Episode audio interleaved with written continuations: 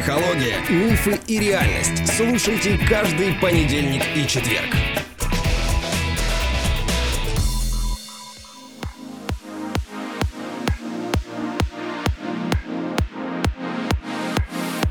Добрый день, дорогие друзья. Привет, Андрей. Привет, любимая жена. Ну что, у нас сегодня тренировка, ты как? А, у нас тренировка или у нас разбор кейса? Это одно и то же. Ну ладно, тогда окей. Твой муж романтик говорит хорошо. Очень сейчас пригодится твое качество для разбора этого кейса. Если ты готов, я начинаю. Да, только напомни о том, что у нас курс стартует. У нас действительно стартует курс. Почему я забываю об этом? Ну, ты вся во мне, а я напоминаю тебе о реальности.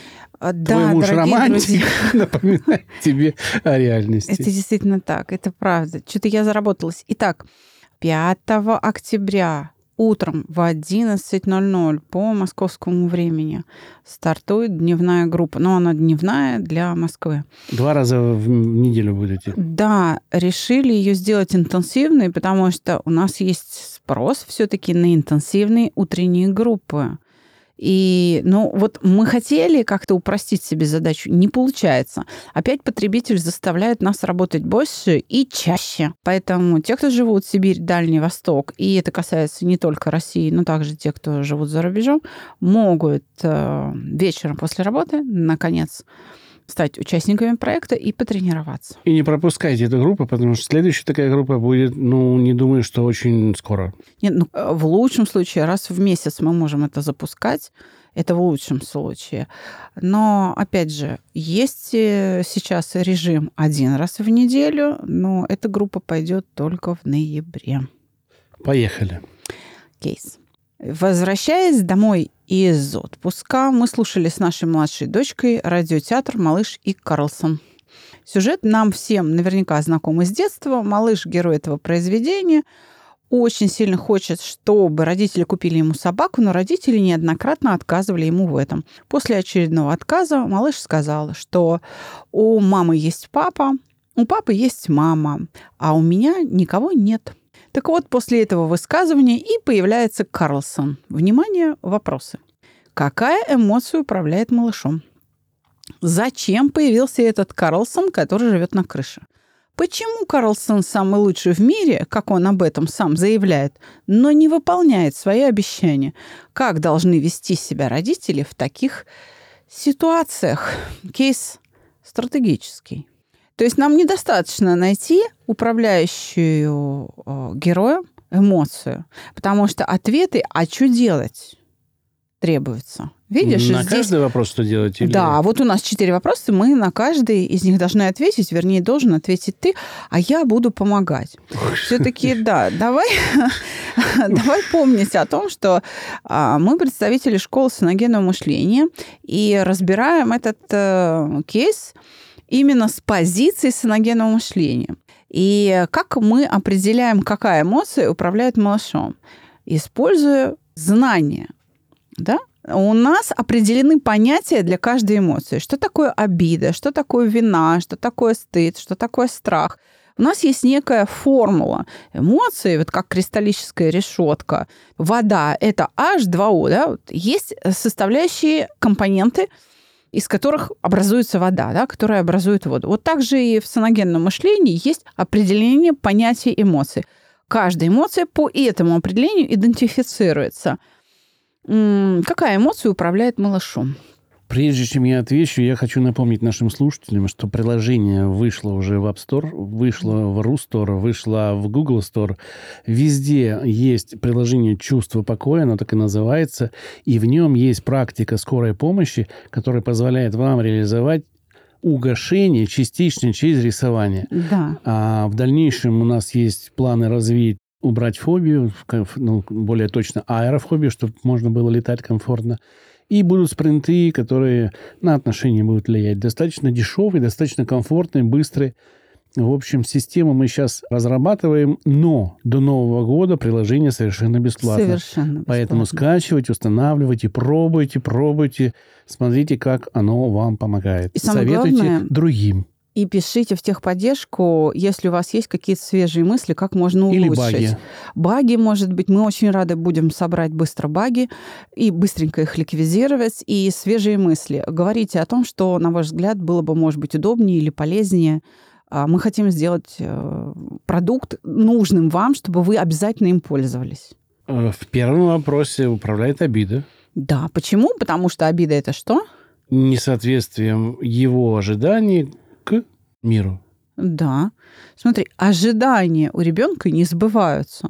Он просит, ему отказывают. Он просит, ему отказывается. То есть его надежда получить собаку а, Растаяли. Да, растаяла. И ребенку обидно. И говоря о том, что вот у тебя мама есть папа, а у тебя папа есть мама, значит, а у меня никого нет. Это демонстрация обиды, потому что его ожидания получить собаку не реализовались. И ты понимаешь, трагедия этого ребенка в том, что, смотри, находясь в семье, он себя чувствует как? Почему он просит Одиноко. собаку? Одиноко. Давай вспомним, ну, например, советский мультик, который снят по этой книге. Там действительно есть старший брат и сестра. Да? Как они относятся к малышу? Ну, пренебрежительно. Пренебрежительно. И родители все время работают. Что они сделали, чтобы отвязаться уже от этого навязчивого малыша? Они кого наняли? Домоправитель, домомучительницу. Домомучительницу. Мадам Фрекен. Бог. Бог, да. И, э, кстати говоря, все-таки шведы считают, что Карлсон это отрицательный герой. Это то, как не надо себя вести. То есть у них он не любимчик, он вообще презираемое такое существо, на примере которого показывают, вот у нас есть там Иван Дурак, который, боже мой, наворотил дело, и вот так точно нельзя. Ну, он лентяй, дает обещания, не выполняет, он далее. живет своей жизнью, он на самом деле не заботится о малыше, он хочет, чтобы малыш о нем заботился, заставляя, манипулируя им там доставать варенье и все остальное. Это все видно, это все понятно. То, что он отрицательно, да. Просто у нас воспроизвели этого героя мило. И эта милость запала людям. Плюс еще и Мишулин сыграл его в кино, в художественном, да, где он был такой обаяшка. Но да, по сути, он отрицательный герой. Он учит нас со- совсем не тому. Но автор э, закладывал именно этот посыл, создавая такого героя.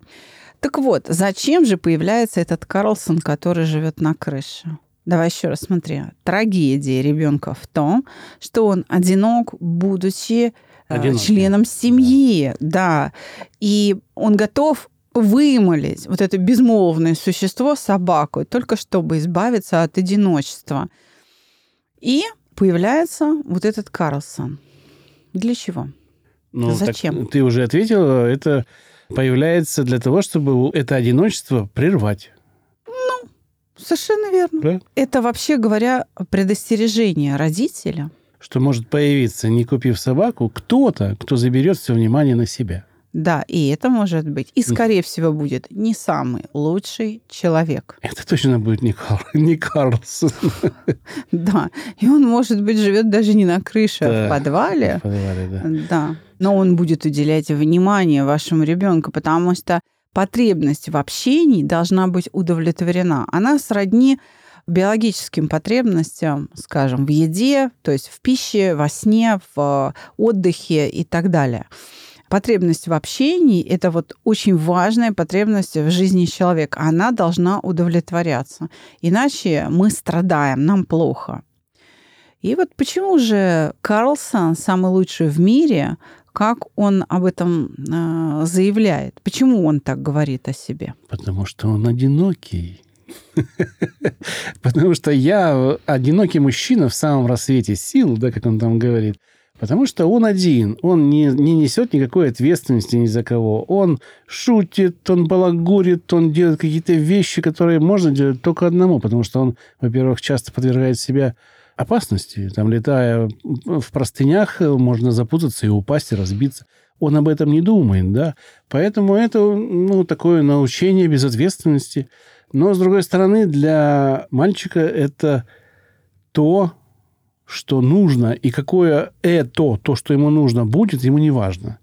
То есть плохое, хорошее – это то, что ему даст момент общения и нужности другому человеку. Принести варенье и отдать – это оказаться нужным другому человеку. То есть здесь еще малыш реализует вот ту самую заботу о ком-то. Он хочет заботиться, а ему не дают. И он заботится об этом взрослом, одиноком дяде. Но все дело в том, что Карлсон самый лучший в мире. Это самопровозглашенная Ну, позиция конечно, Карлсона. конечно, да. А малыш может это проверить? Нет, конечно. И таким образом это заявление нужно Карлсону для чего? Для того, чтобы...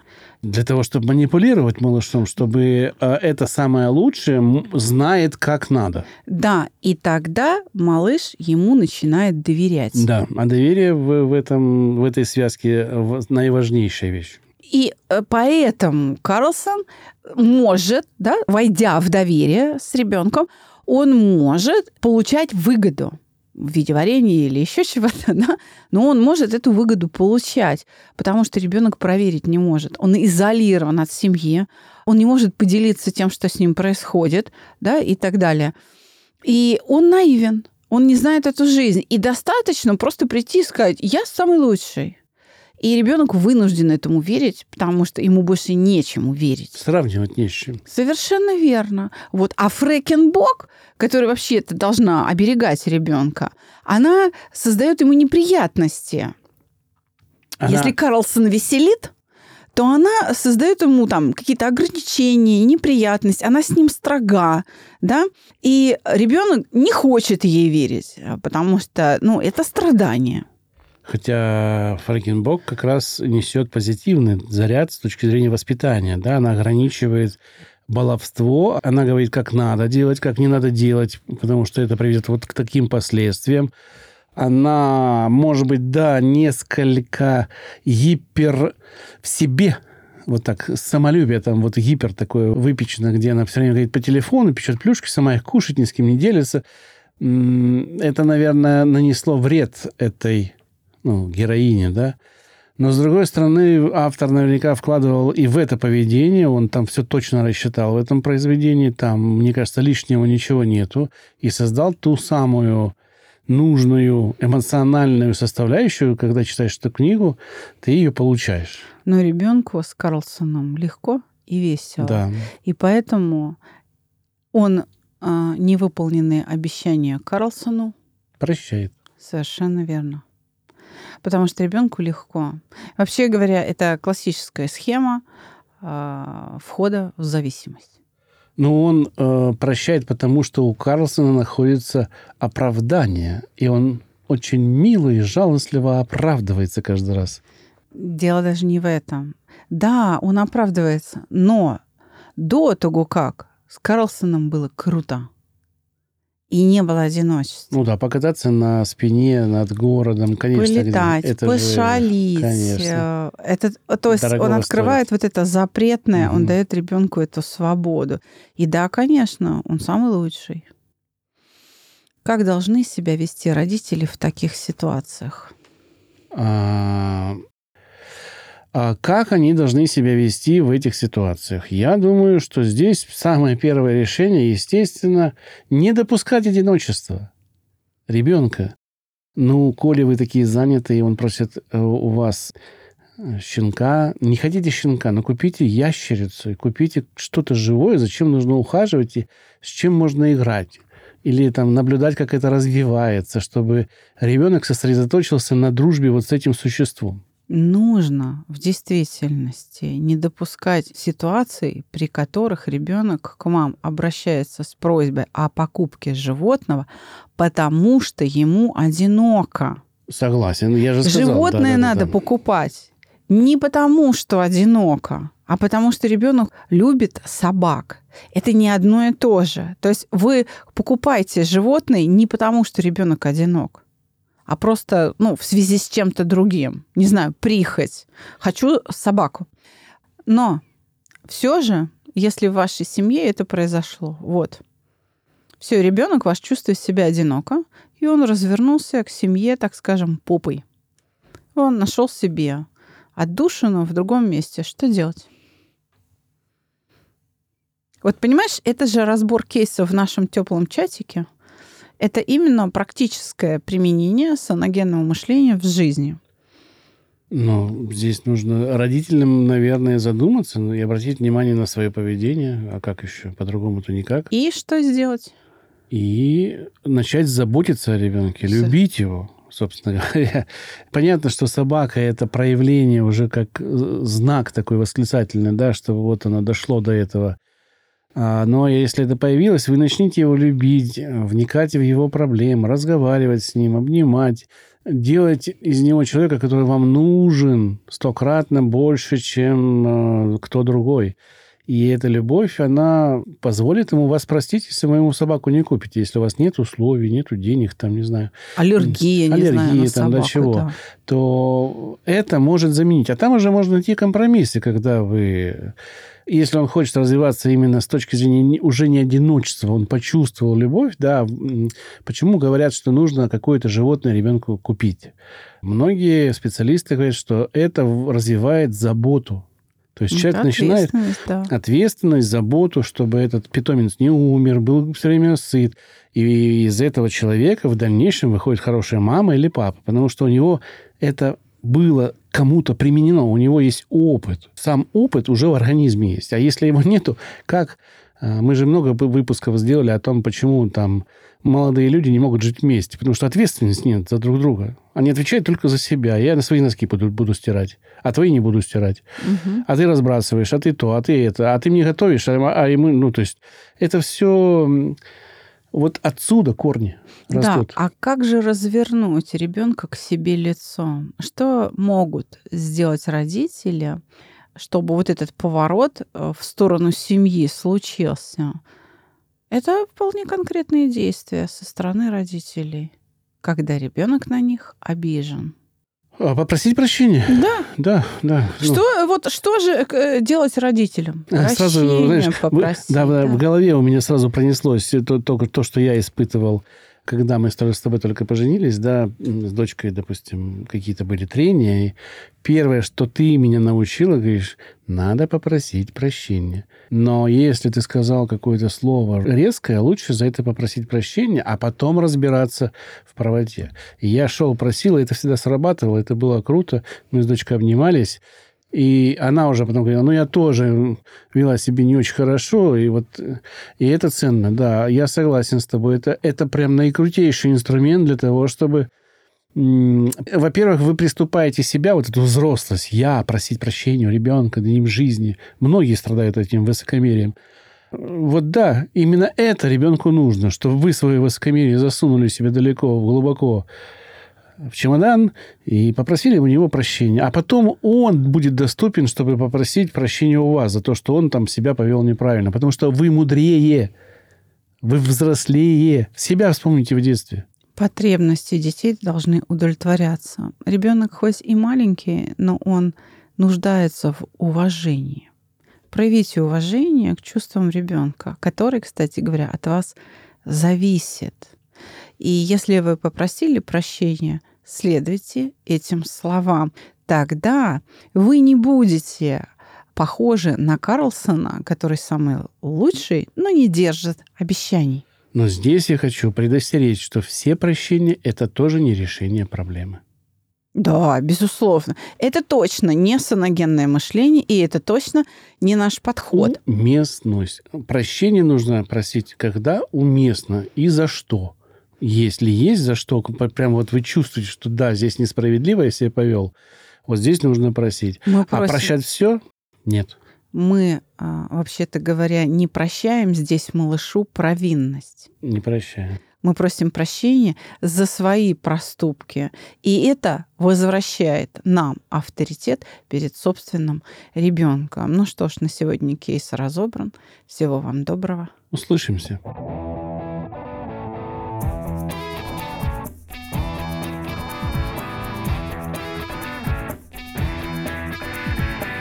Психология, мифы и реальность. Слушайте каждый понедельник и четверг.